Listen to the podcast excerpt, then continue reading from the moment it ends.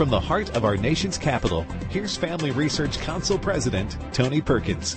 Well, hello everyone, and Merry Christmas. Welcome to this Faith and Freedom edition of Washington Watch. So good to have you with us. Now, this is where we uh, we take a break from the regular news cycle, the policies and the politics of Washington D.C. to have a more of a personal conversation with some of our elected leaders and, and really get to know them hear about their Christian journey and the role their Christian faith has played, not only in their personal lives, but in their professional lives as well as members of Congress and other positions of influence that they uh, have held or are holding. Now, how, how is it? How does their faith in Christ motivate them and how does it shape their policy making? Well, since uh, starting this Faith and Freedom series, we've heard from many men and women serving in the government whose faith plays a critical role in their lives and work. And joining me uh, in just a bit to share his story will be Senator Marco Rubio from Florida. And then later we'll be joined by Congressman Ralph Norman, who serves South Carolina's 5th congressional district. Uh, but before I get to my first guest, I just want to remind you that we're coming up on the end of the year. And the only way that Washington Watch is heard on the nearly 800 stations that it's heard on is because of uh, men and women, friends, listeners like you who uh, support us. And so we've got a generous matching challenge that's there that, in effect, will double whatever your gift might be. So uh, if you'd like to partner with Washington Watch, Family Research Council, go to tonyperkins.com and make your contribution there. Well, my first guest today, Senator Marco Rubio, was first elected to the United States Senate in 2010. Today, Senator Rubio is chairman of the Senate Committee on Small Business and Entrepreneurship, where he has advocated modernizing and reforming the federal government's programs to help small businesses thrive in the 21st century economy. Senator Rubio also fights for human rights and works to uphold democracy around the globe as a member of the Senate Foreign Relations Committee and as chairman of the Subcommittee on the Western Hemisphere, Transnational Crime, Civilian Security, Democracy, Human Rights, and Global Women's Issues. Senator Rubio is also acting chairman of the Senate Select Committee on Intelligence, where he provides oversight over the U.S. government's intelligence community and national security apparatus. Additionally, Senator Rubio is a member of the powerful Senate Appropriations Committee, where uh, he is responsible for allocating funding for the federal government. Prior to being elected uh, to the United States Senate, he served in Florida at the state legislature there. Senator, welcome back to the program. Thanks for having me. Merry Christmas, Tony.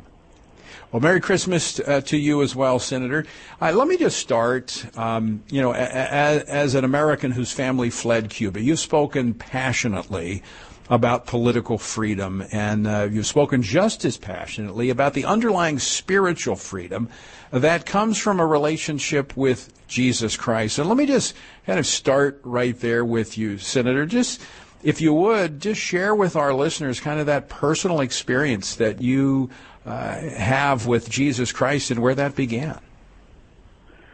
Well, I have to give credit to my parents, especially my mother. I don't think there was ever a time in our life when Christ and Christianity was not a part of our upbringing, you know. And um, but I think certainly, like anything else, I mean, I, I think you most certainly can plant seeds in the life of your child and influence them in that direction. But there comes a point as an adult where you have to sort of embrace that journey yourself, and we all come there in different ways. And so I would say to you that I, I can't say that there was ever a time where I had fallen away and sort of came back as an adult or anything of that nature, but there are certainly times that have heightened uh, my reliance on my faith. And like anybody else, I mean, it's moments of tests and trial. Uh, but I'll tell you another moment that that happens, and that is when you realize that uh, you now have an obligation to raise children. We've been blessed with four children. Two of them are now young adults, and two of them are still in, in one in high school, one in middle school. And you realize you only really get you know a handful of years to really influence them and sort of their values and, give them that foundation before you know they have to go out and make those decisions and those choices for themselves and, and accept those things and so you pray a lot for your children. And that you know something that i i tell people all the time i sort of identify with my parents more every single day. I look back at things they would say or things they would worry about which i didn't understand at the time but i do now because I think in the modern era, you actually have less time to influence your children than you used to. You're you're competing almost from the moment they are able to comprehend sentences and words, you're immediately competing with a broader culture that, that I feel is always trying to undermine, mock, and or, or cause them to question uh, the, the, the values that, that you hope to instill in them. And so um, I can tell you that that's one area where you, at some point, you just you pray a lot for your children because you, you realize there's only so much we can do, and ultimately, you got you know, God has to play a role in their lives. Uh, so well said. Uh, in fact, Scripture speaks that proverb says, "Train up a child in the way that they should go, and when they're old, they will not depart from it." As as parents, you know, we have a role to play. Obviously, we've got to plant those seeds, as you talked about how your mother did that for you. But as you, as well as you pointed out, at some point, we each have to make that choice for ourselves. And so, as parents, we do the very best we can. But then there comes that point where our children, moving into adulthood, moving into uh, you know that maturity level they have to make that decision for themselves. You know i'm not going to get into uh, uh, the policies per se but i'm just going to say this as a um, former chairman of the u.s commission on international religious freedom now vice chairman uh, you have played a, a tremendous role in the united states senate as it pertains to international religious freedom why is that such an important issue that we work to ensure that men, women, and children around the globe have the freedom, have the freedom, not, not, not mandating anything upon them, but giving them the ability to make a choice regarding their faith? Well, I actually think if you look at every culture that's existed in human history, it's had some belief in a higher being, you know, and, and what I believe is, and I, I feel as deeply, is that that's evidence of a creator. That's evidence that in our DNA, that in our design, there's this desire to connect with our creator. And those of us in the Christian faith have, an especially important role to play in terms of religious freedom because it, it is, and, and I can't tell you I'm a theological expert, so I understand the theology of every other major religion in the world, but I know that Christianity is something that you have to freely accept, but that, of course, requires freedom. You have to have the freedom to accept it and the freedom to reject it. It's not something you can compel someone to do or mm-hmm. force someone to be a part of. It's something you have to freely accept. But what it calls for you to do ultimately is it doesn't say that the world is irrelevant or that what's happening in the world is irrelevant. Uh, it, what it does say, though, is that the most relevant thing is is that your relation your relationship with with Christ, your relationship through Christ with your Creator, and ultimately uh, eternity. You know, the the life in a new heaven and a new earth, and um, and in order and, and that's threatening to a lot of governments. China is a great example of it. A lot of totalitarian states do not want to compete with religion or faith, most certainly not with Christianity. They feel threatened by it and so they try to quash it, or they or they try to control it and shape it as they do in many parts of the world. And so, in order to defend religious liberty, you have to defend religious liberty for everybody of every faith. But I think that's essential for the Christian because ours is the one faith that absolutely requires the freedom to choose it. You can't be forced. You can't force someone to be a Christian, and and and uh, and that freedom, uh, of course, is is, is threatened by totalitarian states who either a want everyone to be of a certain religion and are intolerant to others, or don't want any religion or any competition in the spiritual realm with the power of government in people's lives. And um, and that's a universal value that I believe is true for all mankind. If we don't defend it, it begins to erode first abroad, but also at home. And and, yes. um, and within a generation, we could face a very different challenge here. Well, well said. I agree 100%. I think that's why we, we need to focus on religious freedom internationally because if we neglect it, um, it will uh, it will soon be lost here at home. And, and as you talk about these totalitarian governments, the communists uh, being hostile to religious freedom, uh, you know, I'm not going to go down this path. I'm tempted to talk about how secular governments can also be hostile uh, to religious freedom, but I'm going to restrain myself from going there today. Uh, but uh, you made reference to the, the, you know the theological aspects of, of religion, obviously eternity, but Christianity, and you've spoken to this, how Christianity has relevance today, very practical ways in terms, let's just talk about something that's not often spoken of, but that's how Christianity basically informs um, it, the economy, uh, capitalism, and, and how we can provide greater opportunity for more people. Your parents being examples of this.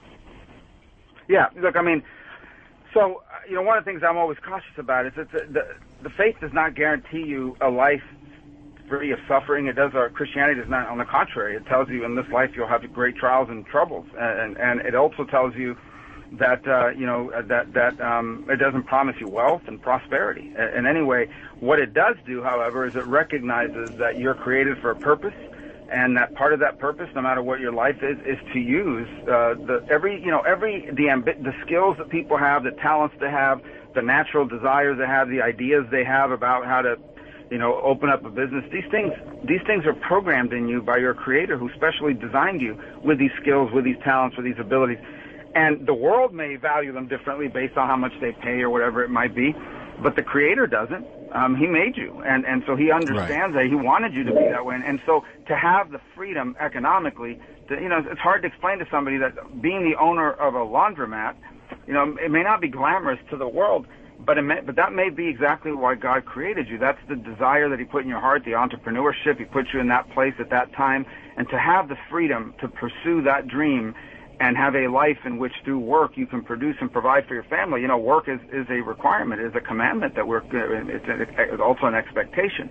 So you have to have an economy that produces work, but also one that gives you the opportunity to, to work and to pursue your dreams. And, and that's where capitalism, I think, is the best system in the world for it. It, it is a more, it is a system designed by mortals. It isn't perfect. There are people that abuse it and misuse it and misconstrue it and, and turn it into their own ways. And it's not about greed. It's not about crushing the poor and benefiting the rich and any of those things. It's about opportunity. The opportunity through hard work to be able to achieve whatever ambition and desire you have in life uh, w- within the context of, of, what your creator has, has, has created you to do.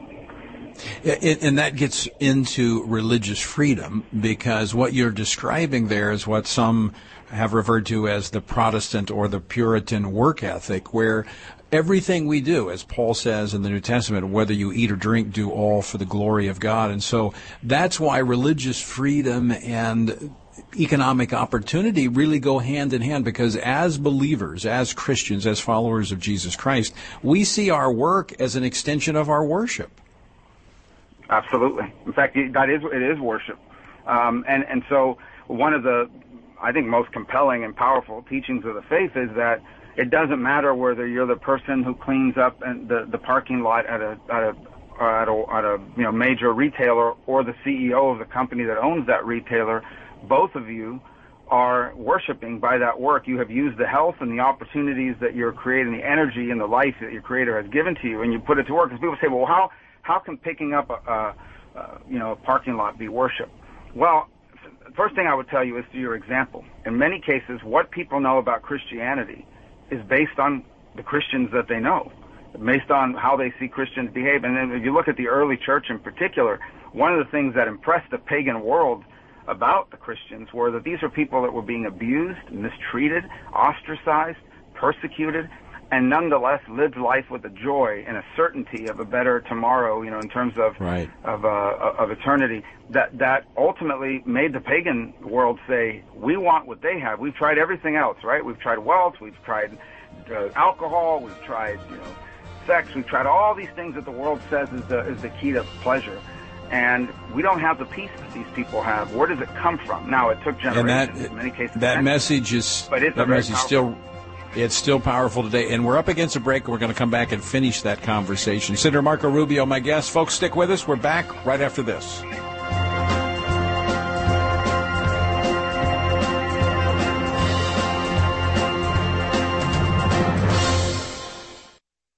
Hey, Matt. Hey, Hannah. What's going on? Why so gloomy? Well, I'm a little disappointed. I had a lot planned to do during the stay at home time, and I just didn't do it. Oh, yeah? What did you have planned that you didn't get to do? Well, I was actually hoping I would finally be able to get time to do a regular Bible reading routine, and I started a couple of times. I just didn't stick with it. Don't be too down on yourself. Starting a new routine can be hard, but one way to help is to join in with others and to have a good game plan. I think I have a good solution for you. Oh, yeah? Tony Perkins and FRC are doing a two year study in the Word. They have it all mapped out. When did they start? I, I would be so far behind. Oh, that's not a problem. You can literally jump in anytime. There's a daily reading, just a couple of chapters a day, with questions to help you think about what you're reading. Nice. Where can I find this? Go to frc.org slash Bible, and you can get started. Where's that again? frc.org slash Bible. Got it. checking it out now.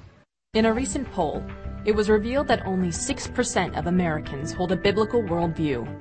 This research also indicated that Christianity's teachings on abortion, marriage, and homosexuality are not only misunderstood but seen as dangerous and subversive.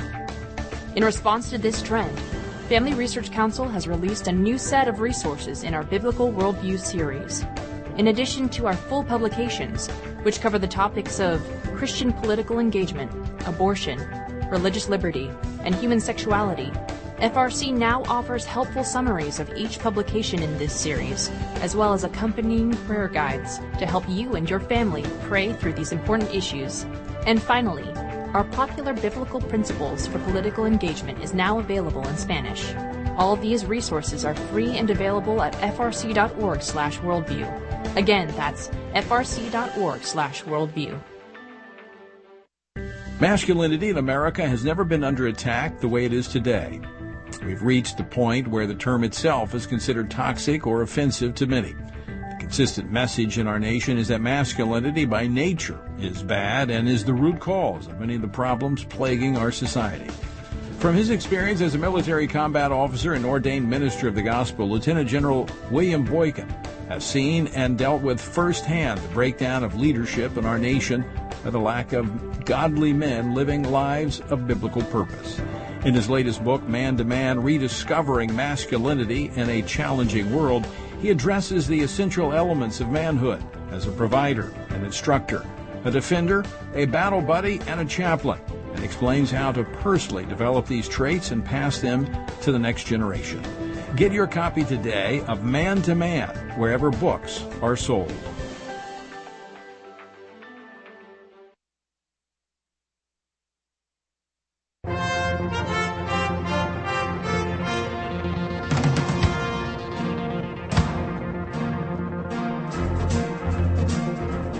Welcome back to this Faith and Freedom edition of Washington Watch. I'm Tony Perkins, your host. The website, tonyperkins.com. If you're on Parler, it's uh, at T Perkins. My guest in the first uh, portion of the program today is Senator Marco Rubio of Florida. We were just talking about religious freedom. it, it is interconnected with um, your work, doing all that you do for the glory of God. And uh, so we were talking about that. And, and Senator, thanks so much for uh, for sticking around as we continue this conversation because I want to I want to build on that thought for just a moment because as you were talking about whether you're the CEO of the company or you're a janitor or whatever, you're doing your role as unto the Lord. And we all give an account for God in terms of what we do with what we have in the responsibility we've been given. I want to talk for a moment about senators, congressmen, elected officials. There are some who think you should check your faith at the door of public service. How could you perform your duties in a way that honors God if you had to leave your faith out? Well, since it's, I hope it is, and work for it to be such an important part of my identity, it's, it's number one, it's impossible. Number two is I don't understand why I I uh, I have given my life to a faith that teach, teaches me to care for the less fortunate. It teaches me that all, every human being has value in the eyes of God, that they're all created by a God that, that, that loves us no matter how wrong we are and how wrong we do. Um, it teaches me to care for, like I said, for those, uh, the orphan, uh, the widow, which uh, in the context of the era in which those words were written is basically anyone who is not fortunate. I think in many ways it explains why the United States is the most charitable nation in the history of mankind. Even among those that are not adherents of a faith, continue to donate to charities because of that tradition that was built that are, that that derives from our faith tradition in this country. So I don't know why people wouldn't want people who are motivated by those things.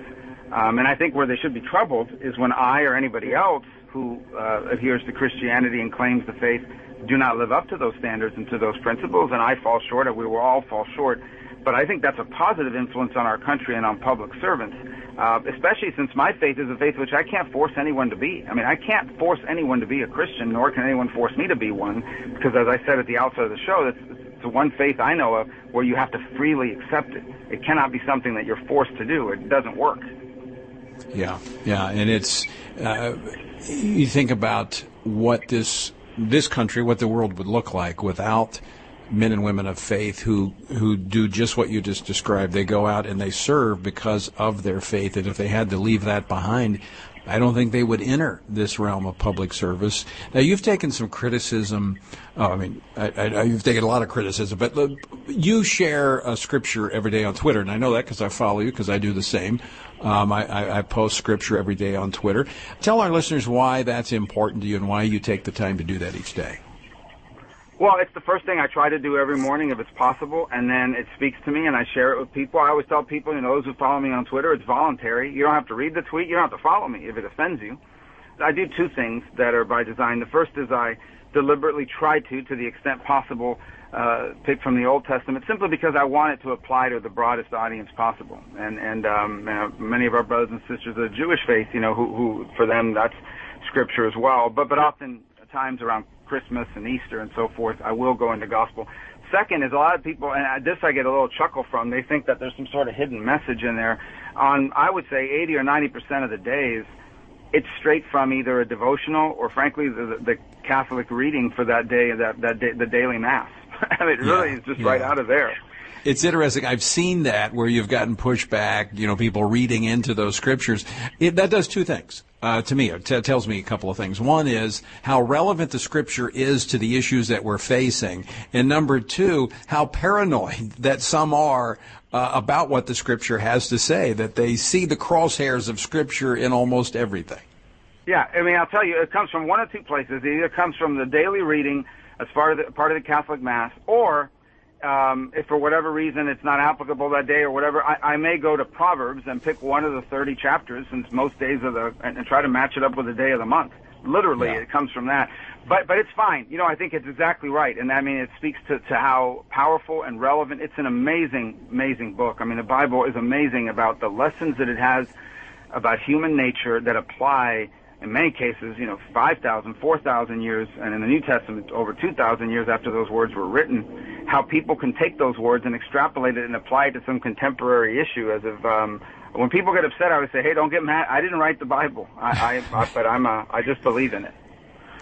Uh, we, we, just got a couple minutes left, and this is probably a, a question I, I, should ask at another time because it's going to probably take a while uh, to answer. But I, uh, to, just to consolidate in our time uh, remaining, you know, your family. I mentioned your your parents grew up in Cuba. They came here, worked hard. Um, you know, they now have a, a, son who ran for president, who is a senator, uh, very influential. Uh, prominent public figure.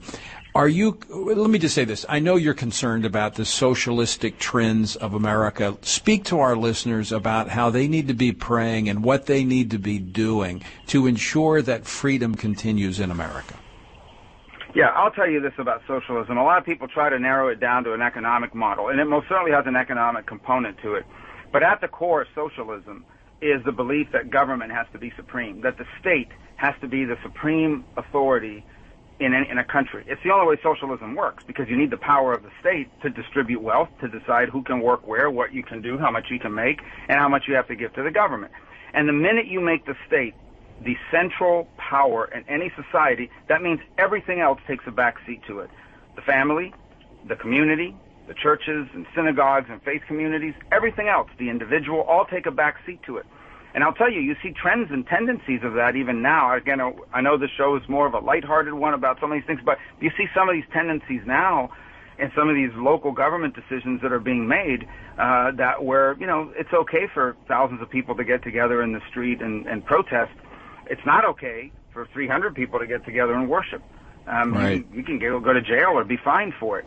So, so true. my point is that the problem with socialism isn't simply the economics of it. It is that it puts it puts government in a godlike position, the state in a godlike position, and you know you can't serve two masters. If you're serving the state, right. then that means everything else, including your own family, is secondary. Right. Senator, we're going to have to leave it there, but I want to invite you to come back on another time and unpack that further.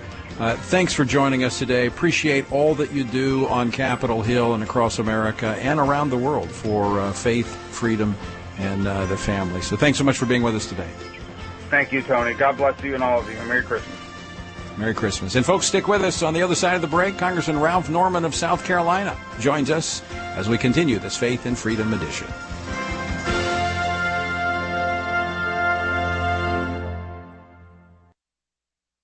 Since the 1973 Roe v. Wade Supreme Court decision, Congress and many states have taken various actions to stop taxpayer dollars from funding abortions or the abortion industry.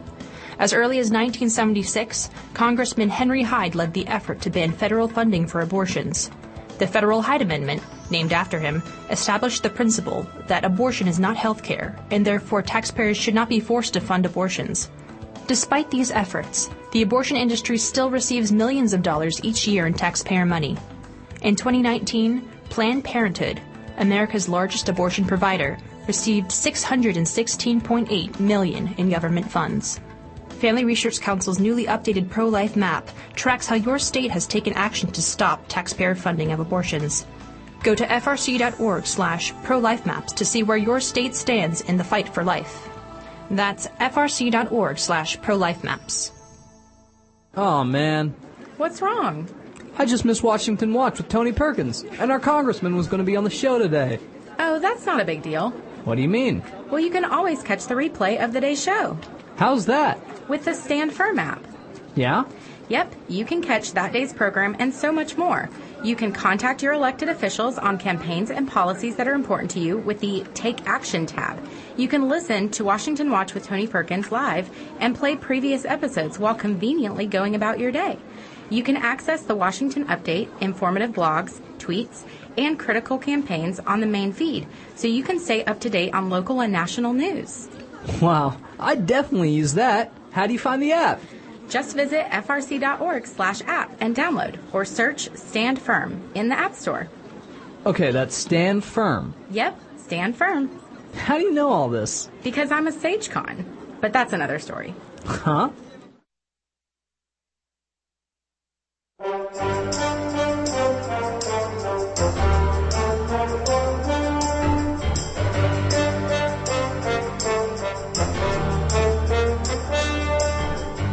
back to today's Faith and Freedom edition of Washington Watch. I'm Tony Perkins, your host. So glad to have you with us. Let me remind you, the end of the year is fast approaching. And we know that monumental battles are on the horizon in 2021. And I'm just going to ask you flat out, will you partner with FRC to make a difference? There are just a few days left for you to double the impact of your gift through a generous matching challenge. So join us. Help us in defending life biblical values on marriage and the free exercise of our faith, go to tonyperkins.com and you can make your contribution there. All right, we uh, we just heard from uh, Senator Rubio. Now we're going to go to the other side of the Capitol to the House of Representatives, and uh, we're going to be talking with uh, someone who's become a, a, good friend, someone that I, I respect a lot as I've watched his leadership here on Capitol Hill. Congressman Ralph Norman. He was elected to the House in 2017 to represent South Carolina's fifth congressional district, where he's been a lifelong resident. After graduating from Presbyterian College in 1975, he spent his private sector career with the property and construction company that his father founded and helped grow that business into one of the foremost commercial real estate development firms in the region. Over the course of his career, he has also served with a number of organizations dedicated to improving the community, including the um, York County Home Builders Association, the Children's Attention Home, the Salvation Army, and the Medical University of South Carolina Board of Visitors. As a public servant, Congressman Norman spent a total of 11 years in the South Carolina State House before being elected to the U.S. Congress uh, in a special election, as I mentioned, in 2017.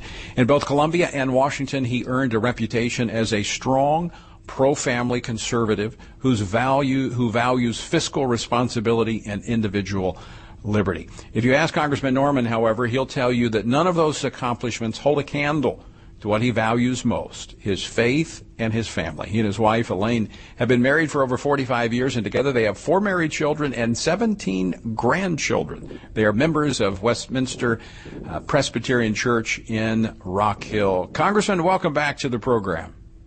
Well, my pleasure, Tony. Thank you for having me.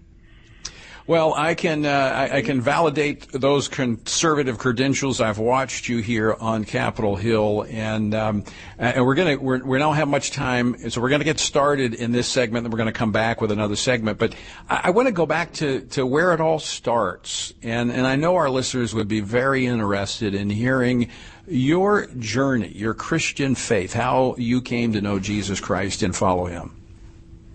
Well, sure, and this is a great. I appreciate you doing this, particularly this time of, of year, and particularly with what we're going through in our nation's capital and the halls of, of Congress. But I uh, grew up in you know a small town in, in South Carolina. We uh, had Christian parents. Grew up Methodist, uh, coming up through high school and through college.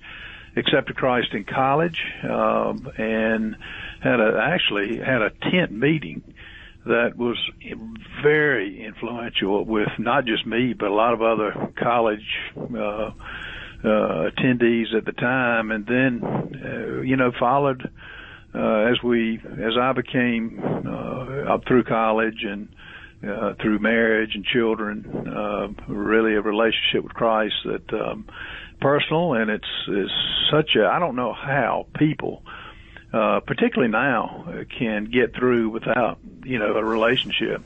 Look what Rush Limbaugh yeah. is going through. And with everything he's, he has material wise, it's his relationship to Christ. But, um, but no, I, uh, just fortunate we had a great family, great wife, uh, children that we, been proud of and uh and, and a public life, a private life in the real estate world and a public life that uh has been very rewarding and uh, is something that uh, every day that that we have, we start off with uh, a Bible, reading the Bible. That's continued in Congress. We get together uh, every Thursday for testimony, and we get together Wednesdays to um, to go over uh, for, for prayer time. And uh, people would not think of that in Congress, but it's just right. such a uh, it's it's a great great experience that more and more people are, are will and have gotten involved with. Yeah, let me ask you on that point. Um, when you came to Congress, were were you were you surprised at the, the number of men and women of of deep committed personal faith? You know, I was there. There, I will tell you, during when we have testimony, uh, the hour at eight o'clock on Thursday morning, when you have Democrats, Republicans, Independents, uh, those of the Muslim faith, and others, uh, when you hear their testimony, and then when you hear how they they vote, there's a disconnect somewhere. I mean, how do you, mm-hmm. as an example, vote? Uh, for abortion to kill a child and profess, uh, you know, the, the Christian faith.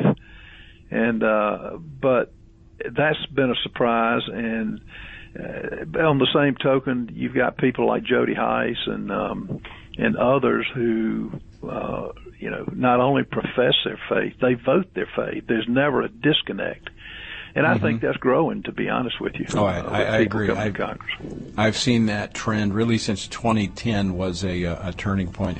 Uh, Congressman Norman, we're up against a break. We want to come back, and on the other side of this break, I, I want to two things I want to focus on next is is with a successful private business you were doing well why enter the public arena and then two the role that your faith plays each and every day. You've already alluded to it, but I want to unpack that a little bit more. So, folks, stay with me. Sure. Uh, Congressman Ralph Norman is here. He's my guest. We're going to continue our conversation with him about his journey with Christ and his move into the public arena and how his faith guides his steps. So don't go away. We're back with more Washington Watch after this.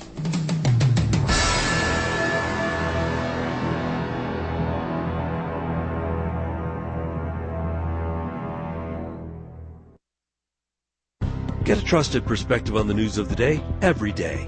Listen to Washington Watch with Tony Perkins to get honest and in-depth commentary on what's going on in our nation's capital and around the world. Join Family Research Council President Tony Perkins live every weekday on over 800 radio stations across the country. Or listen to the show when it works for you by visiting tonyperkins.com.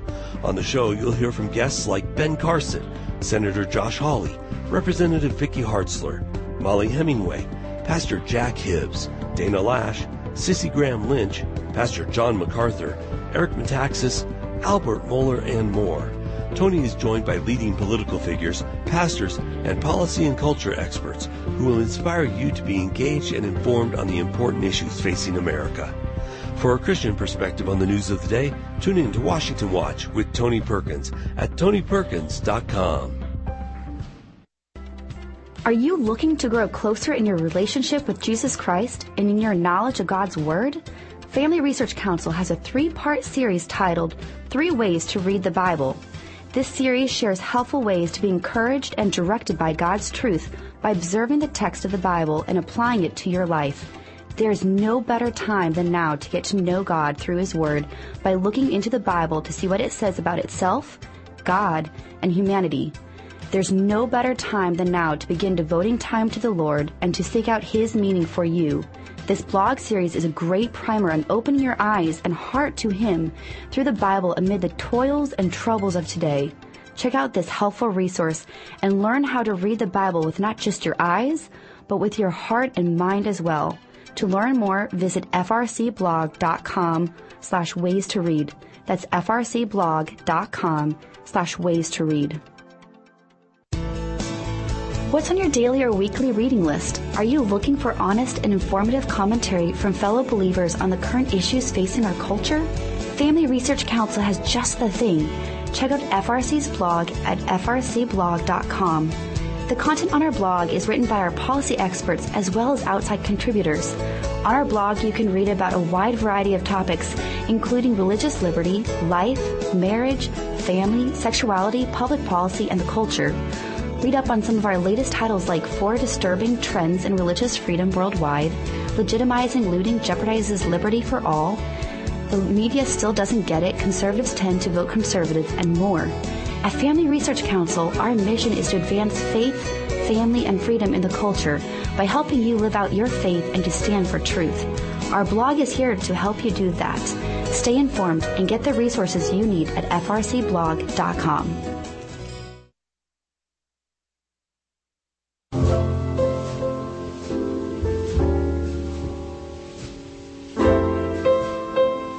back to Washington Watch, this Faith and Freedom edition of Washington Watch. I'm Tony Perkins. The website, tonyperkins.com. If you're on Conservative Parler, it's, or I should say Free Speech Parler, it's at T Perkins. And uh, let me again remind you, we're coming up to the end of the year, and we certainly need your partnership. If, if Washington Watch is to continue and even expand beyond the 800 stations we're currently on, so that more Americans can hear from our leaders and get news and information from a biblical perspective, we need partners because we do not get any kind of government money. None. Zero.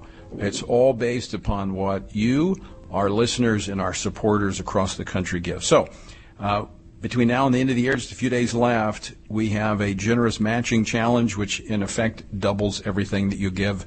Go to tonyperkins.com uh, to partner with us.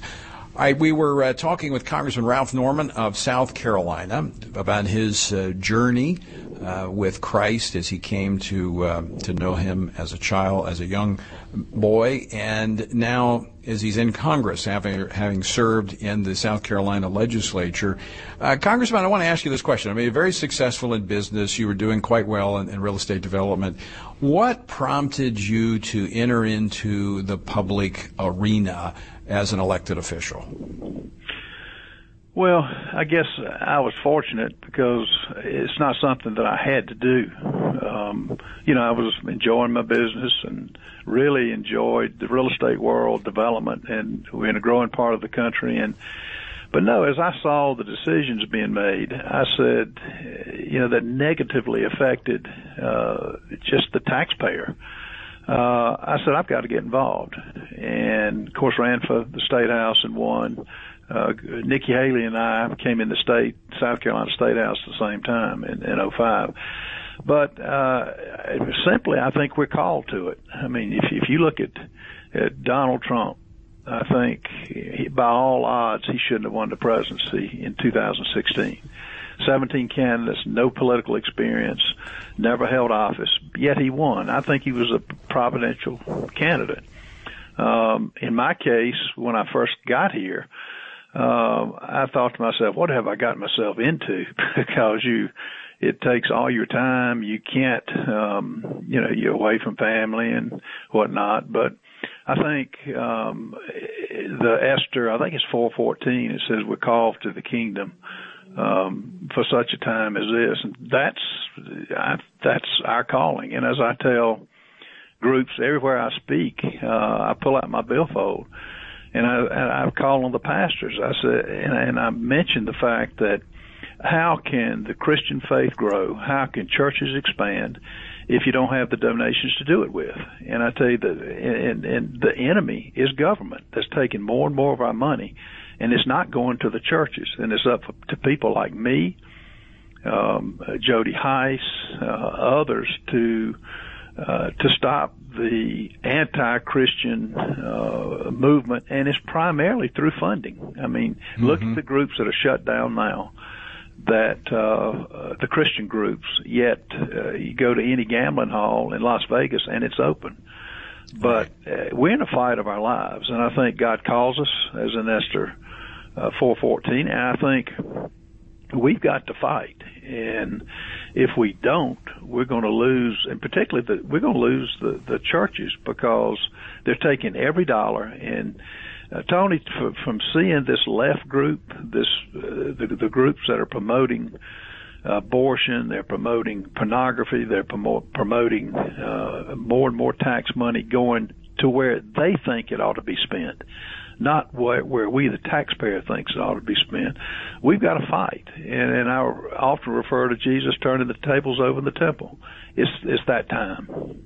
Right, and and you know the, the I like to when we make reference to Jesus turning over those tables, it was righteous indignation. It was for the reputation of his Father, um, which his house was to be called a house of prayer. And I think there comes a point as as believers where we've we've seen enough is enough. It's not about us being offended. It's not about us somehow being um, you know attacked. Although those are issues. It's more of the the trampling upon or the disregard for the truth of God. And it is in that righteous indignation that we, we need to speak up. And, and speaking of that, um, I, I, want to talk about because I, I agree with you 100%. I believe the Lord calls us to this realm. Um, in fact, one of the things that I'm often asked as I speak and travel around the country, someone, you know, people are inclined to government. They say, well, how do I get involved in government? Uh, how do I run for office? And I say, well, first off, you need to make you need to pray about it. Make sure the Lord is calling you, because unless the call is from the Lord, it will eat your lunch. Um, because you've got to have the grace of God that comes with the calling of God. And so you've you've mentioned that, or you've you've talked about that. But let's talk now about in government, in your role as a congressman, how your faith informs you, how your biblical based faith in Christ gives guidance to you as a member of Congress. How does that work?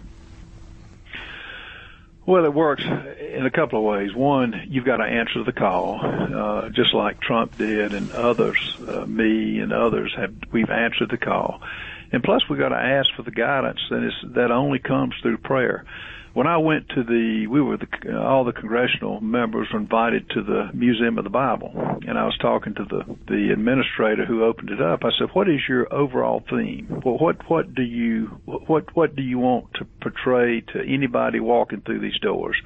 He says, "Very simple. Read the Bible." Mm-hmm. And you know, if if you read the Bible, then it, everything comes alive. And as you mentioned, the, the, the path that we're to take is very, sometimes you don't want to take it, um, because, you know, you have to sacrifice. I mean, running for, being in public office is not easy. People say things that you don't like, they do things you don't like, but it's part of it. And once you answer, uh, the call, you realize that to do anything else is, is shirking your responsibility. So you're reading the Bible, asking, direct guidance in what he would have us to do.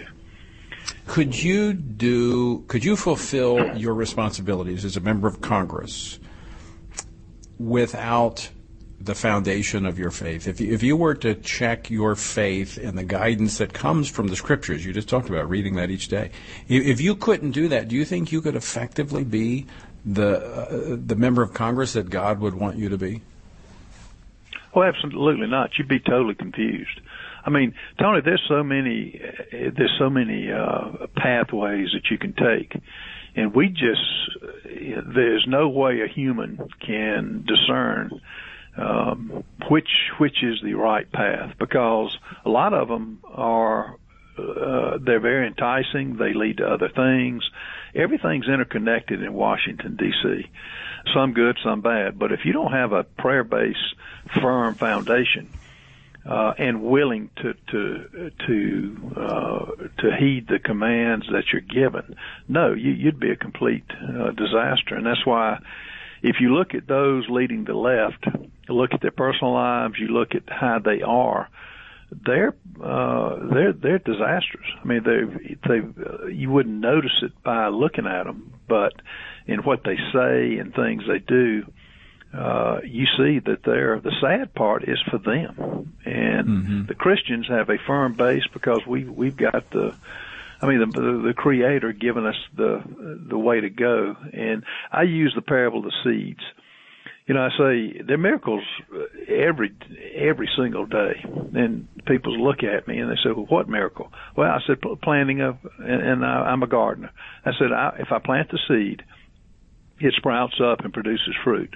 I can pray all day long for vegetables, but unless I do my job and plant the seed, you're not going to get it. Now the miracle is how a seed, a dormant seed, can all of a sudden produce fruit. That's a miracle. Mm-hmm. And but it's not a miracle if I never plant it. It's up to us to plant the seeds. I, I, I asked that question in part because as we see uh, those that are influencing what may very well be a Biden administration, uh, they want Christians uh, of, of, all walks of life who enter into government to check their faith at the door. There's uh, one group, some of your colleagues from Congress. They they head up the Secular Democrats of America. Um, you have uh, Jamie Raskin and Jared Huffman, who are members of Congress that are instrumental in this organization, which is influential with um, Kamala Harris and Joe Biden. And, and I want to read from a document that they presented to uh, Joe Biden and Kamala Harris. And it is uh, this is right out of the document, so I'm not I'm not co- providing commentary. I'm just reading it. It says, "quote issue guidance, they're calling on the Biden administration, issue guidance that clarifies the duty and obligation of government officials to separate their personal religious beliefs from their work. Public services are inherently non sectarian, and so public office is in government property. Um, we must establish a new standard for appropriate constitutional conduct by all public officials, whether a county clerk like Kim Davis or U.S. cabinet official like Secretary Pompeo. They want to force Christians to leave their faith at the door of public service, and as you just described, uh, the end result would be confusion and chaos and a dishonoring of of God as men and women of faith would not be able to be authentic and to be obedient to uh, to the, their Lord and Savior Jesus Christ. And what you just read uh, I see every day in Congress. And, you know, they do it through a number of ways, through uh, attacks, through, you know, a, a willing media willing to, to, to do just what you read to separate our faith. But it's up to us to, to, regardless of what's said or what is done to us, uh, to say no, we're not doing that. They're the ones that are are making the huge mistake, and they're the ones are not only to be pitied for not having the faith, but for trying to force that garbage down on all of us. And it's time to we've got to get a backbone uh, when it comes to this type of, of uh, slanderous activity that they do, and we've got to say enough is enough. We're going to put God back in the classroom. We're going to put God back into our decisions that we make in Congress, and uh, and take whatever they have. Because if we don't speak up, who is? I mean, right. who, we're the as as as we live, we're the only messengers God has through the Holy Spirit. And we, I- for some reason, we've gotten shy and we've gotten, uh, we've got to be, what, what is it not to be bold about with the Christian faith? I, I have no idea. I, I agree with you uh, 100%, uh, Congressman Norman, that what we need to do is the harder the left wants to silence us, the more they do to try to push us to the uh, fringes of society and the beliefs that we have, we need to be louder and we need to be bolder and we need to stand our ground for truth. Now, I mean, we do it in a, in a compassionate, loving way, but the reason we speak the truth is so that men and women would come to know the truth because Jesus said you'll know the truth and the truth will make you free. So we need to love people enough not to be silent. It's our duty. It's our responsibility. And uh, look at, I mean, look at what Jesus did. Was he ever silent? No. Was he ever not planting seeds among his his flock? No. Why can't we do that with the limited amount of time we have here? And I guess the the the, the thing that I see daily in Washington, they're going to take everything we have if we let them. If we don't get a backbone and a spine, then we're going to suffer the consequences. And it's not it's it's not fair to uh, to the Christian spirit that we have taken uh, and live. And it's not. I mean, the Holy Spirit will direct us. I'm convinced of that. Uh, and it's not going to always be pleasant, but if it were pleasant, everybody would be doing it. Uh, Congressman Ralph Norman, we have just a few minutes left, and uh, before we wrap up our time together today, I, I just want to ask you to share with our listeners from across the country uh, and those listening uh, online um, when as a member of Congress, and this is not just for you, but for your colleagues as well, men, men, and women of faith, and as you said, there are more and more of them coming to Washington D.C., which which tells me God's not finished with America nor Washington because He's calling in His people. How can our listeners best be praying for you and your colleagues? I would pray that um, that uh, God will, will, will really grant us grace. I would pray that we just have the courage to stand up when we haven't stood up, um, and I would pray that the church would be the leader because the pastors have got such an opportunity with the members that they have to preach the gospel to preach boldness and to for people to accept the call because we've got to accept it. Uh, God can can urge us, but uh, at the end of the day, we either say yes or we say no. Inactivity is not is not um, an option now with with where we are in this country. So uh, pray for discernment. Pray that God will grant, grant us the grace uh, to keep America free and keep uh, put Christ back in the public arena and in the classroom. And we will uh, we will pray to that end. Congressman Ralph Norman, thanks so much for uh, joining us today on this Faith and Freedom edition of Washington Watch, and uh, Merry Christmas to you and your family. Well, Merry Christmas. Thank you. Well, folks, and thank you for joining us as well. And I uh, take this opportunity to once again wish you and your family a very Merry Christmas. Uh, if you missed any of this uh, broadcast, you can always go back and catch it at TonyPerkins.com. It's all archived right there. In fact, you can share that with your friends. So check out the website, TonyPerkins.com. Until next time, I leave you once again with the encouraging words the Apostle Paul found in Ephesians 6, where he says, When you've done everything you can do, when you've prayed, prepared, and taken your stand, by all means, keep standing. Washington Watch with Tony Perkins is powered by the Family Research Council and is entirely listener supported. For more information on anything you've heard today, or to find out how you can partner with us in our ongoing efforts to promote faith, family, and freedom, visit TonyPerkins.com.